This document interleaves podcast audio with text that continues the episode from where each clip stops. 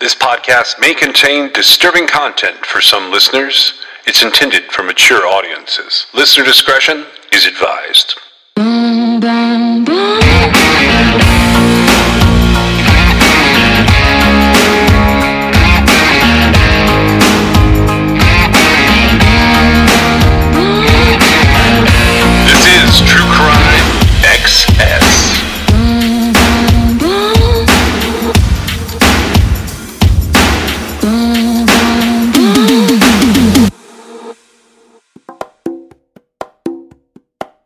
Ever like read like true crime news and just wonder what uh what don't we know about like someone?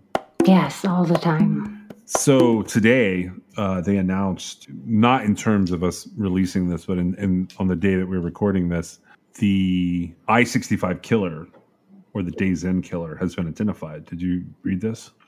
I don't think I did. Did you send it to me? I don't know that I've had time to. I just got it. It's it's a pretty small little clip right now. So right now they are wrapping up. The Indiana State Police say that they are wrapping up the slayings of three women in Indiana and Kentucky in the late 1980s, and that they have determined who the uh, elusive figure known as the I-65 killer is. Uh, he is allegedly responsible for the rapes and murders of Vicky Heath, uh, Margaret uh, or Peggy Gill, and Jean Gilbert. They linked him through DNA analysis to the sex to a sexual assault of a woman in 1990 in Columbus, Indiana. These young women all worked as clerks in motels along the I-65 corridor.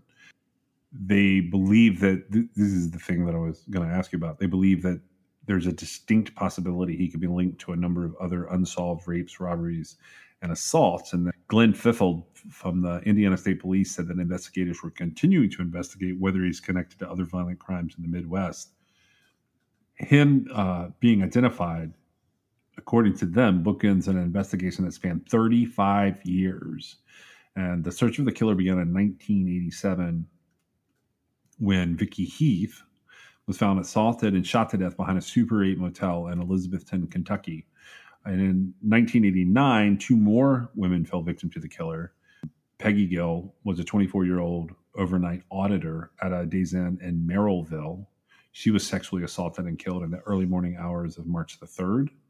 And there was an eerily similar attack on Jean Gilbert, who was a part time auditor for the Remington Motel. She was also assaulted uh, and a motorist saw her body on the side of the road in White County. And police said that both women were shot with the same 22 caliber handgun. Kentucky State Police in 2010 said DNA found at Heath's killing linked to the deaths of Gill and Gilbert. And the DNA also linked the same attacker behind a 1990 sexual assault of a clerk at a Days Inn in Columbus, Indiana. In that case, the clerk got away so this guy is a guy named Harry Edward Greenwell, and he has a he has a lengthy criminal record on his own, even though you know he wasn't linked to all of this. They used a DNA match to a close family member, returning a ninety nine point ninety nine percent probability. And police are crediting the DNA analysis for this major breakthrough, which is just part of that avalanche that you talk about. Uh, the families uh, spoke. Some of the families of the of the victims spoke. Uh, there's a press release coming, and uh, but by the time we get this, I'll I'll have audio of uh, what's going to be a statement later today. But he died in 2013 at 68 years of age. And my thing about those guys is, you know, when it's a predator like this guy counts as a predator. If they've linked him to four scenes with three dead victims, he counts as one of those sexual predators. What the hell else was he doing? Telling me he just you know did this in 87 and 89 and then one rape in 1990 and that was it but he didn't die till 2013 i don't believe that for a second It seems really unlikely. Um, I guess depending on what his motivation was to begin with, if it was uh, situational and he got himself out of whatever the situational problem was that was causing him to be, you know, a, a sadist predator. it, I think that it could be possible. I don't think that. I don't necessarily. I, I mean, it is very similar. Okay, but I'm I'm not sure that. Actually, it probably I he probably did do more, and I think they'll find it over time because all of his crimes, if DNA is collected, they will be able to cross reference it. Yeah, I think they'll. I think as rate kit rape kits get processed, and they know now they know to enter his uh, DNA or whatever DNA that that gets more complicated because he's dead. Like, how do you get his DNA in the system if you're operating off genetic DNA? They have you- it matched somehow, so well, the familial DNA matched in CODIS to 99.99%, but like they were connecting the crimes previously through the DNA matching between the crime scenes.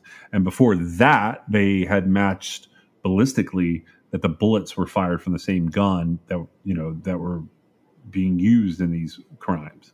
so, so- they matched the bullets, and then they connected the DNA, Right. and then now where where where was he at? Where who was investigating this? So this was Kentucky State Police, I believe, were the ballistic match, and then I think that's correct. The, it, Kentucky and Indiana were part of this. Do you have any idea? Did they have to get a court order to do a familial c- CODIS hit? You know, uh, so this is sort of breaking news. I don't know as much about it as I could. I was just curious if it mentioned it because I know in California they it's like sort of a lengthy process to because essentially what that means is you're not just looking for people who have had their DNA lawfully put into CODIS, Right. but you're opening it up to where you can identify uh, the perpetrator of a crime if they're even related to somebody in CODIS. Yeah. I, so when I was reading about this, this is one of those cases that we had bandied about, like doing some kind of sort of deeper dive into. Uh, when we started looking at this, and I don't think I talked to you much about it, I just mentioned maybe like the, the bare bones of it. I had found that there were like five or six cases that were linked. So we had the 87 death of Vicky Heath. We had um, uh, Peggy Gill and Jean Gilbert in 1989. There was a 1990 DNA link, but she was stabbed, and that produced the composite drawing where they said the man had a beard and a lazy right eye. And so the DNA evidence from that crime, which was at a Columbus, Columbus, Indiana Days Inn, linked back to the Merrillville, Indiana Days Inn and the Elizabethtown, Kentucky Super 8 Motel and the Remington, Indiana Days Inn. So all of those linked together in 1990. But I do know that in 1991, there was another case out of Rochester, Minnesota that was a surviving victim who also described the suspect and also produced a composite that was similar to the 1990 case. And in 2013, they linked that case to DNA analysis. Here's my point, and here's how it like ties back to what you just said. I'm pretty sure once you get that far along and you've established that many crimes are connected by DNA, because some of these links were handguns, and and that like the the cases in 1989 were the same 22 caliber handgun and like the same set of circumstances and they were like a robbery at a motel and the clerk was assaulted and taken away and killed Right. Um, so this to me is different, but I could be looking at. I, I'm not sure that. What do you think about using uh, CODIS like that? It, you're if saying you've already i'm saying if you like so i think it falls in line that more than likely along the way here there's a significant amount of, some, of paperwork that probably looks like kind of like john doe warrants right, which is a thing. Uh, I don't know Maybe- if it's relevant here because it's murder, so they wouldn't have a statute of limitations. they did something to match all this. And I say that because it sort of sprawls from all right, 1987, they're not going to know like what's going on with the DNA. Um, right. But by 1990, they're going to be capturing the DNA. And I do know that the DNA evidence in the 1990 attack linked back to the 1989 murder. They had to have something that had DNA on it And Right. at the point where they got the profile in 1990, they examined, for whatever reason, these other cases and they linked it. Right. So the I 65 killings are the first group of assaults. And then the woman in Rochester, Minnesota was the only one that they know is linked that took place into uh, uh, along I 90. I'm Um, sorry, the only one oh, you're saying there could be others that are Yeah, linked. yeah. Okay. Um, well, what I was told was that there were other sexual assaults that had been found. So the murders link him as a serial killer. I believe they've already found um, and may disclose to us now that there are at least four cases in multiple states, and they did not act like they were Indiana and Kentucky when they were talking about this. But it's been a, a long time since I've heard this information, so if I'm misstating it, I'll I'll fix it later. But um, I remember them saying because this case is not, even though he's dead, and they're just announcing this in 2022. This is not the first time I've sat down and listened to press conference about the I-65 or the Days Inn killer. So they I mean, they, the cases were linked. Right. And there were cases where it wasn't a murder linked to this already. There are at least four other victims that they talked about. They didn't give specifics on them, but now that they're saying he's dead, I think they'll go back and they'll at least identify the cities um, and, and the Yeah, they sh- crime. They should still, uh, you, especially if there's a DNA comparison that is enough to match. Uh, that's enough to close the case. Should be, yeah. But this Um, guy's name is Harry Edward Greenwell. Do you know? Did they? Uh, you don't know if they dug him up. I know this is just breaking news. I just have all these questions. Well, you know, as much as I am for DNA matching, okay, and I'm sure this will be controversial, and everybody can have an opinion, and that's cool. Uh, using CODIS to identify a familiar match is a slippery slope. I know. Now, I feel like uh, I have a different feeling about genetic genealogy, which you can potentially achieve the same result doing, right? Right. The difference, and see, I, I know that this is going to be something that the courts will have to hash out. And, you know, I hope that it doesn't end up being where they have to like undo all the cases that, you know, they've, which essentially all they would have to do is not match the DNA, right? Even if they did find it through CODIS, right?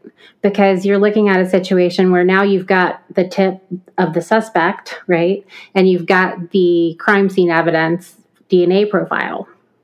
And even though they use CODIS to bridge that gap, throwing all that stuff out, you would just go back to court with your suspect and their new sample and you would run it against the crime scene. And as long as it matched, you should be good to go. So I'm just saying, I, I think it's a good idea, but at the same time, it's it's going to open up like a whole lot of problems. Yeah, it is, and it, it's like so. There's the legal side of it, and then there's this case specific side of it. So this guy, they had speculated in the original profile, and this came from you know state police and from I think the FBI was involved in this when I was reading about it. Uh, they had stated that they thought he would be a traveling salesman or a truck driver. I think was how they put it. I think it was truck driver. Yeah, that's what I remember. but Um, what was he? Uh, so this guy worked for the Canadian Pacific Railroad, and so his first arrest, which I'm sure everybody will be dumping this on the internet soon. His first arrest was in January of 1963 for armed robbery. Uh, he did time in the Kentucky State Penitentiary for that and got out in 1969. His wife died in a Wisconsin house fire on April 28, 1978, and a year later he remarried. He was he was arrested again for robbery again in the summer of 1982, and he escaped custody that year. And he was recaptured, and then he escaped again, and he was recaptured. Um, and then. So after the murders, the double murders, he was arrested for a traffic violation in Wisconsin, and that same month he was arrested for a uh, domestic incident and then he violated a restraining order and he got 15 months probation on April 18th, 1989. Uh, there was then this is, I'm not talking about the I 65, I'm just talking about Greenwell at the moment. I know he's the same guy, but Uh, he was arrested twice in 1998 in Iowa. Uh, once was a restraining order violation, and another time was for felony drug possession. Uh, in November, that uh, case was dismissed. He died in Lansing, Iowa on January 31st, 2013, of cancer. The Courier Journal has an obituary for him stating that he was an employee of the Canadian Pacific Railroad, providing public safety for 30 years and that he I retired. beg to disagree with that. he had been he had retired in February of 2010, and the obituary stated that Greenwell was remembered as a man with many friends who loved his straight up attitude. so Uh, that's our uh, Nobody little- knew that he was um, the killer. It'd be interesting to see if he's following a pattern because it seems like the murders we mentioned earlier that he's connected to through DNA, they happened shortly after he had violated a restraining order. And then he again violates a restraining order in 1998. So there may be a, another cluster of. Yeah, he's probably. Um, my guess is like he's one of those guys that has pretty clear triggers that you could follow the clusters on if you could just figure out his location. I still, I feel like he's probably a serial killer though. he is a serial killer. I mean, they've linked him to beyond three. beyond I- the textbook definition, like I feel like he was probably um, uh, targeting. He was killing whoever he had violated this restraining order against vicariously. Yeah, so this, uh, whatever is going on here, ever how this is happening, we're going to see this unfold. I don't know how they'll get all the information together to make it a bigger investigation. Um, it sounds like a case where once you get that many states, uh, and you've got the type of kidnapping going on where he's, you know, taking these clerks. Um, even though he's dead now, it sounds like something the uh, FBI should throw some resources at and see if they um, come up with anything because there's a way to capture all that information. The problem is you have backlogs on these sexual assault cases, and sometimes that includes the cases that end in murder. That having been said, if you have no suspect and nothing to match them against, there's not really a, a, a high probability that you're testing it Right. I think in the that 90s at least or 80s. I think that resources should be used at this point to clear those backlogs. And the and I don't mean by like throwing them away. I mean by like actually running the test and getting like every single batch of, you know, evidence that there is, uh, getting it tested. And if there's a DNA profile, getting it, you know, where it's available to search against. That would literally that would clear so many things. Yeah.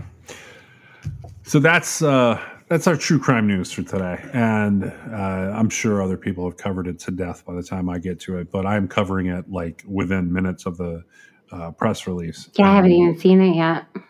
Yeah, so um, I'm just talking to you about it because I thought it would be interesting to have. But we're on a different um, series of cases that we were looking at. We've been looking at murder for profits, and the case that we're working at involves a woman named Monica Patterson who has taken over the finances after the death of a woman named Penny Nell. Um, her husband, Martin Nell, is sort of left behind, and uh, Penny was 93 and Martin was 96 uh, in, at the time that this is all taking place in 2014. And we sort of ended with uh, talking about this mysterious guy, Mario, who shows up to be a handyman in the home of um, Martin Nell. And there was a basically what we decided was when this pastor friend, Pastor Grubb, who was a friend of the family, he, he mentions that they're worried a little bit about uh, Martin Jr., who goes by Mark. The the family had been worried about him doing something with money. It doesn't seem to be based in reality. It seems to just be based in you know being older. And Mark seems to just be concerned about the welfare of his parents throughout this. Well, I think there was a misunderstanding um, because it, it was a comeback to her telling him that Mark had said that his father couldn't visit his mother. Right. And considering that, I think maybe the pastor was just grappling for some uh, reasoning there. But ultimately, Mark had never said his dad couldn't visit his mom. Right, but the pastor's commentary gets the attention of Monica Patterson, who is sort of the project manager um, at Comfort Health Services, who was set up to be providing what looked like end of life care, but may not. It may have been premature for Penny um, after Martin mismanaged accidentally some of Penny's medications and she had to be briefly hospitalized. Uh, there was a series of incidents that we talked about in the last episode where Martin ends up uh, briefly in an institution himself after he's misunderstood, uh, trying to explain to the hospice folks that he doesn't want to kill his wife because he doesn't feel like he can take care of her. So, where we pick back up is January 5th, 2015. Martin goes with Monica to Chase Bank and he designates Monica the pay upon death beneficiary of his bank accounts. On March the 13th, Monica accompanies Martin to Chase Bank eh, with uh, the statements of a woman named Maria del Pilar Zuniga, who's a Chase Bank teller. We're able to sort of recreate what happened there. Uh, she testifies that um, she makes a statement that she is familiar with Martin as a customer, and she distinctly recalls Martin inquiring about pay upon death accounts for safety deposit boxes. And Martin told her that he had met this wonderful woman and that he trusted her with his life. And he indicated this woman was Monica. Zuniga informs Martin that safety deposit boxes could not have assigned pay upon death beneficiaries. And Martin requested access to a safety deposit box, and he was joined by Monica. So she explained that, like, so the the pay upon or pay upon or pay on death is an arrangement that gives a pre-approved individual access to a, a specified account, provided that the individual has the appropriate beneficiary designation documentation and proof of the account owner's death. So when you show up, you have to show up with a death certificate and you have to have this document stating that you're the beneficiary. Um, what this is used for is pay on death uh, circumvents the probate process. So it means you don't have to go through the courts or before a probate judge in order to access funds. Typically, the way that this is used, if it's a super simple estate, or if some of the estate funds are being utilized for last wishes, that's how this would this would typically be used. Danielle Martinez states that Monica told her during an event at uh, Comfort House in January 2015 that Martin had become bedbound, very ill, and that no, hom- no hospice would accept him. And Danielle said this made no sense given the nature of hospice facilities being the place of last resort. And in the meantime, uh, Morenos said that he saw Martin the day before his death, and he did not see anything that seemed like signs of imminent passing, such as mottling or breathing changes or lack of appetite or immobility. And this was important because what you had pointed out was this is very similar to what happened to Penny. Um, in fact, Monica had sort of pulled Mark aside and said that uh, she wasn't going to make it through the night. And now she's sort of laying that groundwork again, but this time she's laying this groundwork with uh, one of the supervisors from the hospice that has been involved in all of this. It's almost like too convenient. It is. It, it, it really is. Um, it's not just too convenient, it's just a pattern repeating itself. Yeah, because all she's done since the seed got planted is basically plan this. Right. So at this point in January 2015, Martin has a home care nurse, and her name is Gloria Hernandez. And her observations line up with what I just said. Hernandez had been in to examine Martin, and she checked his temperature, his respiration, his pulse, his heart rate, and his blood pressure around 8 a.m. and reported that all of his vitals seemed stable. There was no respiratory or cardiac distress noted. Martin said he had no complaints, no chest pain, no shortness of breath, no other cardiac arrest symptoms. Gloria described Martin as alert and oriented and said he struggled with poor endurance and an unbalanced gait. About 30 minutes later, Gloria left. Now, Gloria had been treating Martin since 2014. Um, so, it, not like a full year, but basically, she has been seeing him at least since Penny's death. And she would show up at his residence once a week, take his vitals, and administer a vitamin injection. I wasn't sure if that was code for something or if that's probably what, like a B12 shot since she says that he had poor endurance.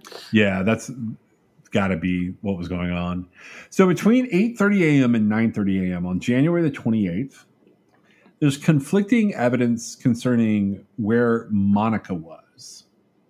Liana Benavides, who is the administrative assistant that had been hired by Monica in September 2014 to work at Comfort, she says that she saw Monica at work by 8:30 a.m. And she claimed this was out of the ordinary because Monica normally did not get into the office until around 10 or 11. Meanwhile, hmm. there's also statements that Monica had arrived at Martin's residence shortly after Gloria departed, which would have made it around 8:30 a.m. And it was referenced that this was on the heels of a heated phone call with Martin. Meanwhile, Celestina, Martin's housekeeper, testified that Monica had arrived at Martin's residence shortly after Gloria, the nurse, had departed on the heels of a heated phone call with Martin. Uh, Celestina described the livid exchange between Patterson and Martin, during which, pursuant to Martin's demands, Celestina described the livid exchange between Monica and Martin, during which, pursuant to Martin's demands, Monica ordered Celestina to retrieve Martin's keys to the filing cabinet. So Celestina goes and gets the cabinet keys. She hands them to Martin, and then Monica immediately tells her to leave the home. Celestina says that she went outside and she was in the driveway of Martin's residence when Mario, who was seated in Monica's car, startled her. Celestina asked him what he was doing there, and he said, Did Monica tell you? Celestina said that she looked up and she saw Monica waving for Mario to come inside. She also saw Mario exit the vehicle, pull gloves from his back pocket, and enter the residence while Monica hung back for a few moments and then joined him. Celestina followed Monica back inside the home, and she says, By the time I got in there, I heard Martin, and Martin was being smothered. She said she felt as if he was unable to move. And there's a side note in all of this. On the evening before Martin's death, the housekeeper testified that she received an unprompted phone call from Mario. She stated that she never gave Mario her number and she didn't want to talk to him, and she was disturbed by what she perceived as an unwanted communication. She promptly contacted Monica who assured her that by the over the phone that everything was okay. Uh, the housekeeper stated that she texted Mario, cautioning him not to come over to Martin's house because the cops were passing by. Uh, when she's asked later on what prompted her to reference the police, the housekeeper states it's because she was afraid of him. And she doesn't provide any further insight in any of the records or in the court documents for this case she was confronted with Mario's phone records later, which indicated that she had called Mario first on the night before Martin's death. But the records also detailed four additional calls between Celestina and Mario. The details of the phone records, however, differed from Celestina's phone records, which end up introduced at trial, and the investigators had them for some time. Although both records confirm that Celestina called Mario five times between 7 and 8 p.m., Celestina's phone records indicate that she was a recipient of an inbound call before any of that happened, but it was not on Mario's phone records. And there were no reported phone calls between Mario and Celestina on the day of Martin's death, nor were there any phone calls that were recorded or reported between uh, Mario and Monica. According to the housekeeper, Monica said, I had to put him to sleep because he was accusing you of stealing. Monica ordered the housekeeper to clean the doorknobs and to wait 30 to 45 minutes before calling the police. She also forbade the housekeeper from mentioning her presence at the residence. The housekeeper said she was told by Mario that he would be watching her, and she overheard him call someone to come and pick him up. Once Monica and Mario left the residence, the housekeeper entered the home and found that Martin was face forward in a sitting position at the kitchen table. She placed a call to 911, followed by a call to Monica, as she had been instructed to do so. When asked why she waited to report what she had witnessed to law enforcement, the housekeeper said it was because she knew that Monica was politically involved and she did not want this to fall into the wrong hands. For a reference here, uh, Monica is the daughter of a former county commissioner, and she is the sister of a, a local county court judge. At 9:42 a.m., the McAllen Fire Department arrived at Martin's house. Eric Espinoza, he was a driver with the department, testified that a housekeeper had ushered him to where Martin was lying on the floor next to the dining table. Mid resuscitation efforts, the housekeeper handed Espinoza a phone. Espinoza stated that an individual on the phone told him that there was a DNR order in place. So that's a do not resuscitate order uh, for this patient and for us not to touch him. And per department policy, uh, Espinoza told the woman that any DNR needed to be present before the department would cease resuscitation uh, efforts. Medcare EMS personnel arrived at 9:49 a.m. and they moved Martin to an ambulance. He was intubated and intravenous fluids were started. According to Denora Mendoza, who was the Medcare paramedic who arrived on scene, she stated that although Martin had no pulse, he was warm. And soon after, uh, Mendoza heard knocking on the ambulance's side door, and a woman later identified as Monica handed paramedics the DNR paperwork. Martin's cause of death was listed as a cardiac arrest. On the day of Martin's funeral, Mark asked Monica for permission to go inside his father's home, and Monica declined. There was a verbal altercation that escalated and stopped only when Monica abruptly walked away. Monica returned with a single piece of paper entitled The Last Will and Testament. It had been redacted, says Mark, only had my dad's name at the top and, Patter- and Monica Patterson's name at the bottom as the executrix. Mark requested the unredacted version, but Monica told him that he would have to get it from the attorney, and she refused to provide the name of the attorney. Pastor Grubb, who was in attendance at Martin's funeral, said he took this opportunity to speak to Mark privately. Pastor Grubb stated he told Mark that he felt that Monica had manipulated Martin to take his money from him. And he disclosed that Monica had told Martin that Mark was filing motions for incompetency of him and to take control of him and his estate. So we sort of briefly touched on that in the last episode. Um, and that's something that is being done specifically to to further separate father and son, right? Right, uh, because Mark had never done anything like that. Right, he didn't have much of an interest in what was going on there. Well, but specifically, he wasn't doing anything against them. And in fact, Monica was the one that was actually doing the things that she was then telling Martin, her son, was doing. One of the things they kept in place, which is pretty smart, one of the the pieces of the original will was that Pastor Grubb was supposed to receive $100,000 from Martin's estate, and he did. Later on, this comes up as a reason for Pastor Grubb to be motivated to do something financially against Martin.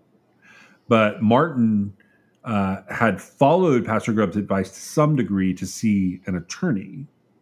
And that sort of uh, protection of Martin's interest is what eliminates Pastor Grubb as having had anything to do with whatever has just happened here. But I bet he wishes he could take back when he told Monica that Mark was um, possibly looking to gain financial financially by keeping his mom away. I mean, his dad away from his mom. Yeah, I think. I mean, he even states there's a quote in there that it says that's why I wanted him to see a lawyer to protect his interests because I told him it's way above my pay grade to help you on financial matters. And I bet you after the fact he felt like it was above his pay grade to have mentioned anything about the finances to anyone. You know, um, I think that that could be a, a teachable merriment for everyone. Yeah, like that's that. It, I you know I think sometimes people innocently like. Well, we're getting to the point now that I think people know that there's just evil people in the world, but it didn't used to be that way, and we saw that with Harold Henry. He just sort of fell in with a murderer. I think it's just more outspoken now. I, I think it's always been like the same amount of evil. Yeah, uh, yeah, but I wasn't making a point that there was more evil. I was trying to make a point that there was more awareness of. Okay, evil. yeah, like less people being gullible to these situations. Right, and uh, you know, again, I I said before that Pastor Grubb, um, he had been faced with, you know, sort of the confrontation with Monica that Mark didn't want Martin to see his wife and Mark's mother. And I feel like he grappled in his mind as to why. And the only thing he could come up with was it has to be financially motivated, right? The problem was Mark had never said that Martin couldn't come in and see Penny. Uh, Monica was just baiting the situation. And so, but so even so in that situation, I said, you know, perhaps this is a teachable moment. I do feel like the intention there was to somehow um, figure out why on earth Mark would not want his dad to see his mom. And it's just a situation that didn't need to be addressed. Well, I'll, okay, so that having been said, I'll make it a second teachable moment. Um, I have been involved in a couple of instances where people get elder abuse investigations rolling. And there is one rolling in this case. You guys got to remember Adult Protective Services has not only been contacted with a tip, they've had two reports on top of the tip um, where they've sent people out to interview Martin, and now Martin is dead. So here's the teachable moment get involved if you believe something like this is going on. Let the police tell you to butt out like get involved to the point that like you ask questions.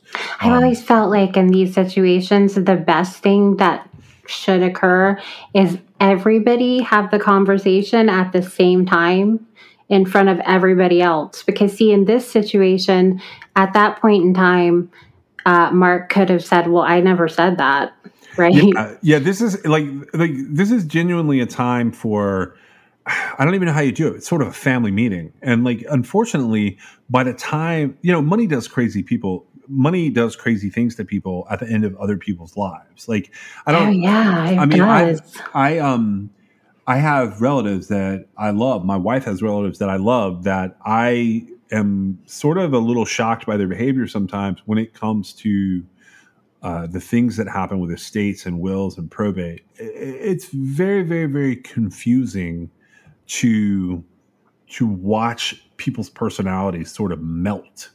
Uh, yeah, and and I think if you had everyone together, it's almost like a family meeting is, is, sort of blended with an intervention where like just concerns are aired generally speaking and there's no accusations. Right. There doesn't need to be this third party intermediary here though like yeah, with the director. that's the biggest that's the biggest thing. Like that's this, where there's a problem. Like if you see someone, even if they're not your relatives, if they're just you know somebody else's relatives, you should point behavior like this out because it's shit behavior. Like there's no reason for people to get into this mode where they're like, oh, I'm gonna. Uh, be doing this or I'm going to be doing that to help you with your money. You don't you 9 times out of 10 you do not need that help. And if you happen to be involved in CPS or APS or any of those type family care services, and you happen to be listening to this podcast, which I can't, not, I, maybe we do. I can't imagine we have a lot of audience members who do that.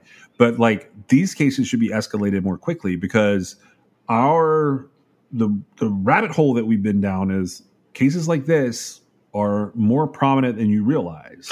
Um, I would say that uh, they're a lot more prominent. And in this particular case, as we sort of followed the narrative through, it they were basically just taking notes about what was happen happening. There was very little action taken.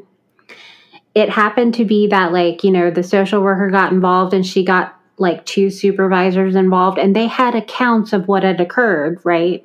But they didn't take any action. No, they're logging it and filing reports, which is I mean, unfortunately, it's, it's bureaucratic nonsense. yeah, Yeah, it's it mm. makes for a, a complete narrative after he's been murdered. Yes, and this is where uh, this is where we pick up in this episode. Here is uh, how the investigation went Now, if you remember, um, the housekeeper gave statements that, that there was a, a murder. She basically witnessed a murder. Right. So she goes in. La- she goes in later to the Texas Rangers. Yeah. So uh, this is how this all kicks off on February twenty fourth, two thousand fifteen. This is four months after the Adult Protective Services were originally contacted by the hospice and the local sheriff's department regarding the allegations of elder exploitation. Um, and this is one of the biggest things for me that it's the reason I threw in a second teachable moment. This whole thing unfolds like lightning, like someone knew it was all going to happen.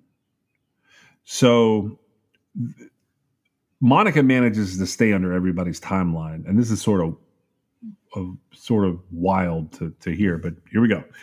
So Juana Isabel Caro, she's a supervisor with the Adult Protective Services Division. She follows up on this case. And she would later state that she contacted Monica, and Monica stated that she had been cleared by her board, even though Caro doesn't ask about that, wasn't even asking about anything related to it. Monica maintains that she had nothing to do with Martin's finances, and she denied knowing who held any of the financial power of attorney.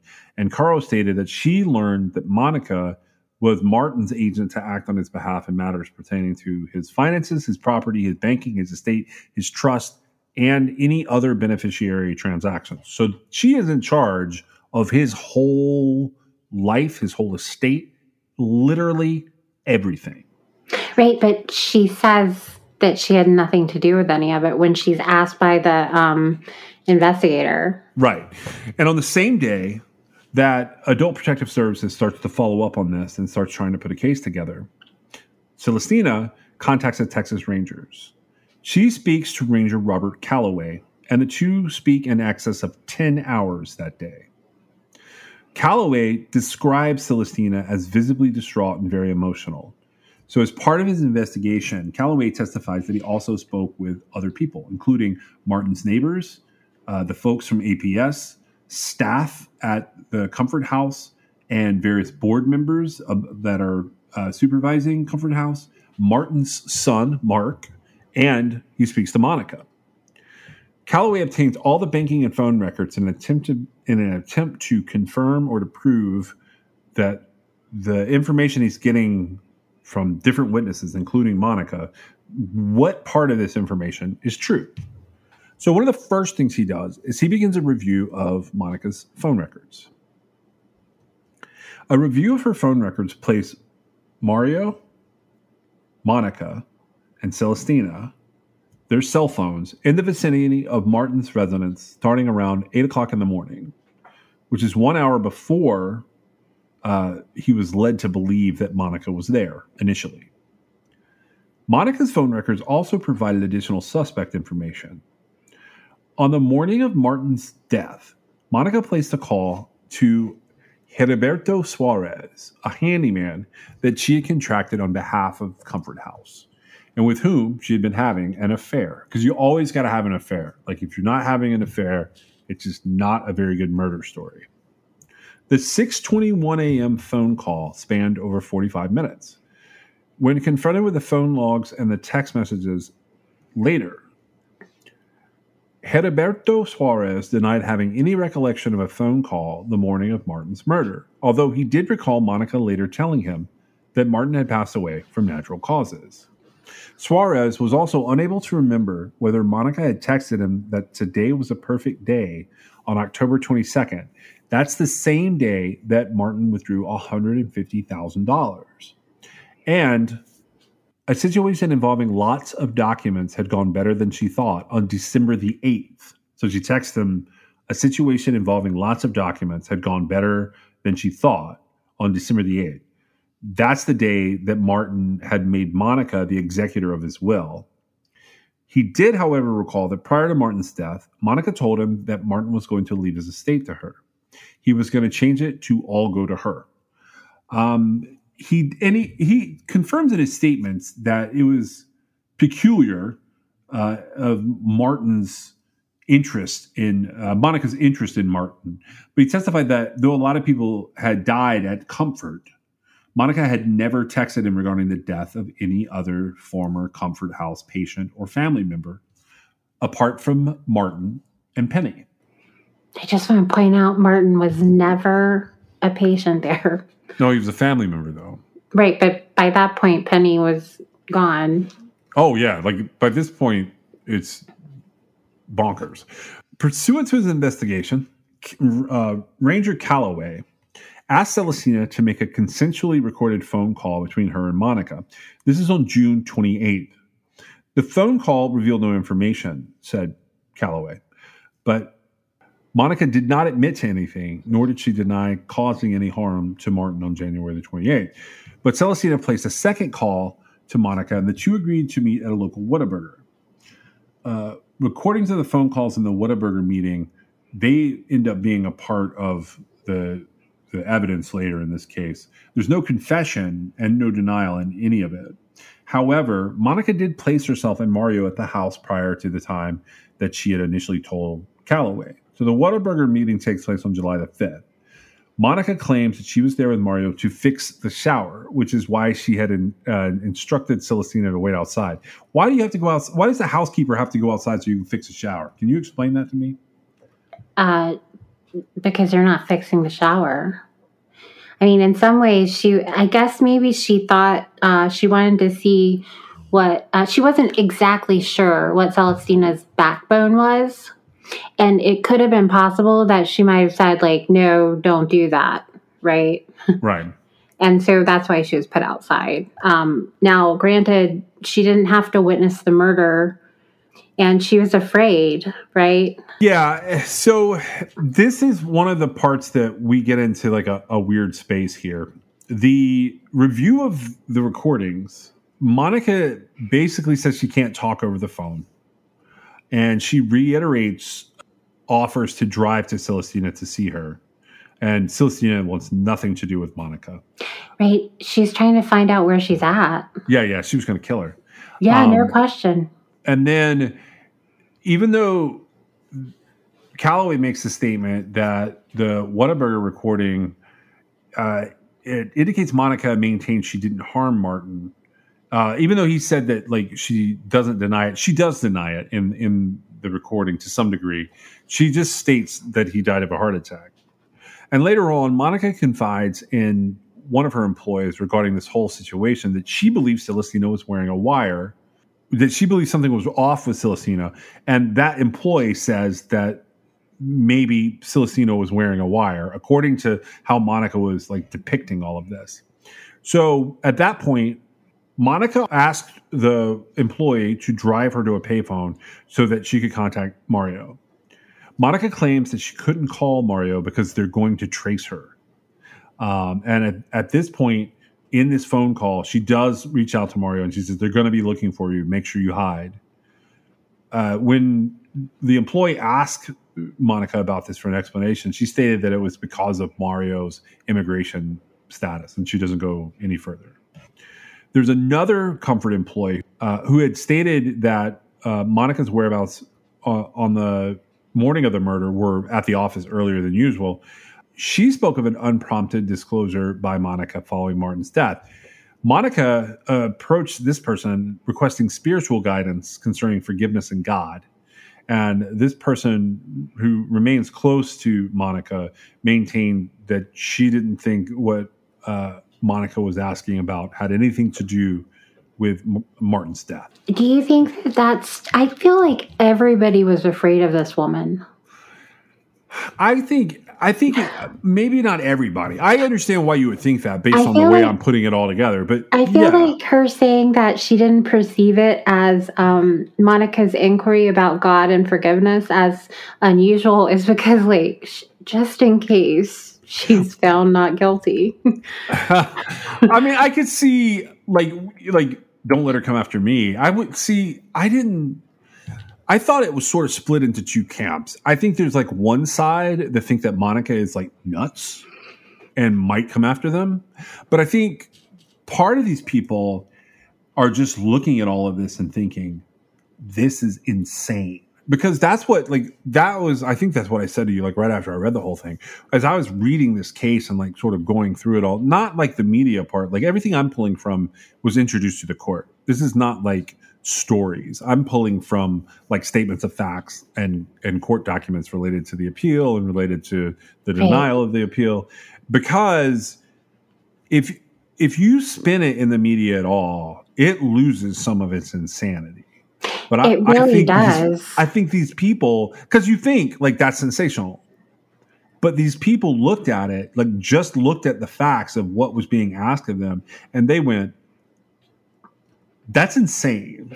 Right. And I feel like um, the normal reaction to sort of how the narrative begins to play out when uh, Celestine goes to the Rangers, like the normal reaction would be that, well, certainly this not for profit hospice house that has a board of directors did not hire a murderer to direct it.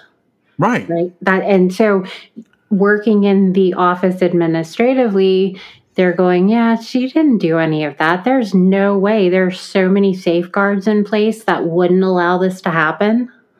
Yeah, and so the way that I'm typically tearing stuff apart, that's exactly what I would want to say. Like I would want to look at it and be like, there is no way this is happening. But the truth is, this is like one of those perfect storm moments where it took quite a bit of manipulation, though. A lot of manipulation just pers- uh, like from my perspective, my personal opinion is that if Mark was a female, I don't think this would have happened. Okay, I mean, explain yourself. You can't just drop that mic and he walk was, away.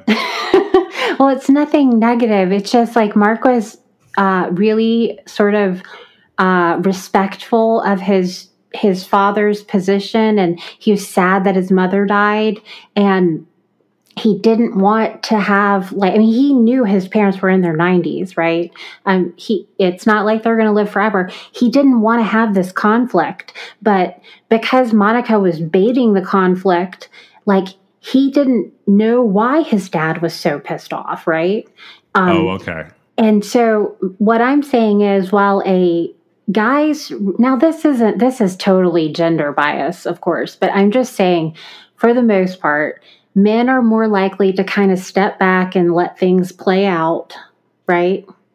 While if he was a female, it would have been unlikely that a girl would have just, like a daughter, would have just like let it play out, right? She would have been like trying, she would have been up in her dad's face going, Why are you saying this stuff to me? Because I haven't done any of this, right? Well, okay. So I'm, I'm going to let that ride because your point is valid. I don't necessarily think it's. I think it's more of a personality trait than it is a gender trait. That's well, just me personally. I I have the experience that all of the women in my life would do exactly what you said. They're going to be up on the situation, going, "Wait, what? Like, yeah. this is." It. But Mark didn't do any of that, and it wasn't because he didn't care, right? He didn't was, want to get into a fight he didn't want to fight with his dad, but like his dad was fighting with him anyway. So he really didn't feel like he could assert himself, right? Yeah. Um, and, you know, he had just lost his mom. And I just, I feel like, um, and, you know, I've, I, I think I read or saw an interview with him and he was talking about how like there's not a day that goes by that he doesn't cry a little bit about this. Yeah. And um, I can empathize with that because uh, he had no idea. There was no way he could have known this was happening because I'm sure that they were paying a fortune for his mom to go to this facility. And there's no way a not for profit hospice house with a board of directors would hire a murderer as their director, right? Yeah.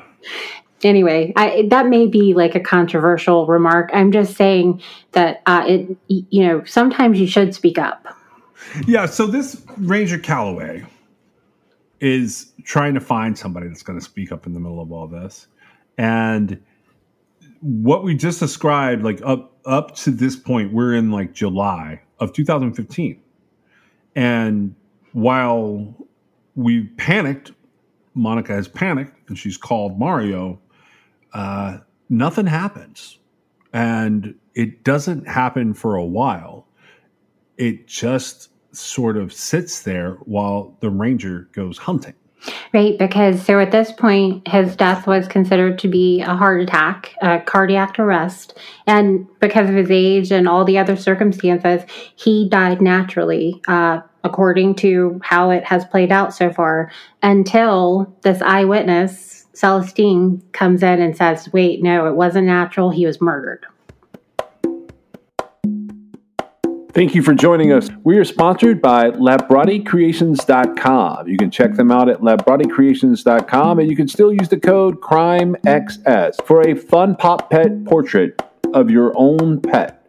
You can also reach us on Twitter, Instagram at TrueCrimeXS, or you can give us a call if you know anything about any of the cases that we're talking about at 252 365 5593. You can also reach us at Gmail at truecrimexs at gmail.com. And you can check out our website at www.truecrimexs.com. We'll see you next time.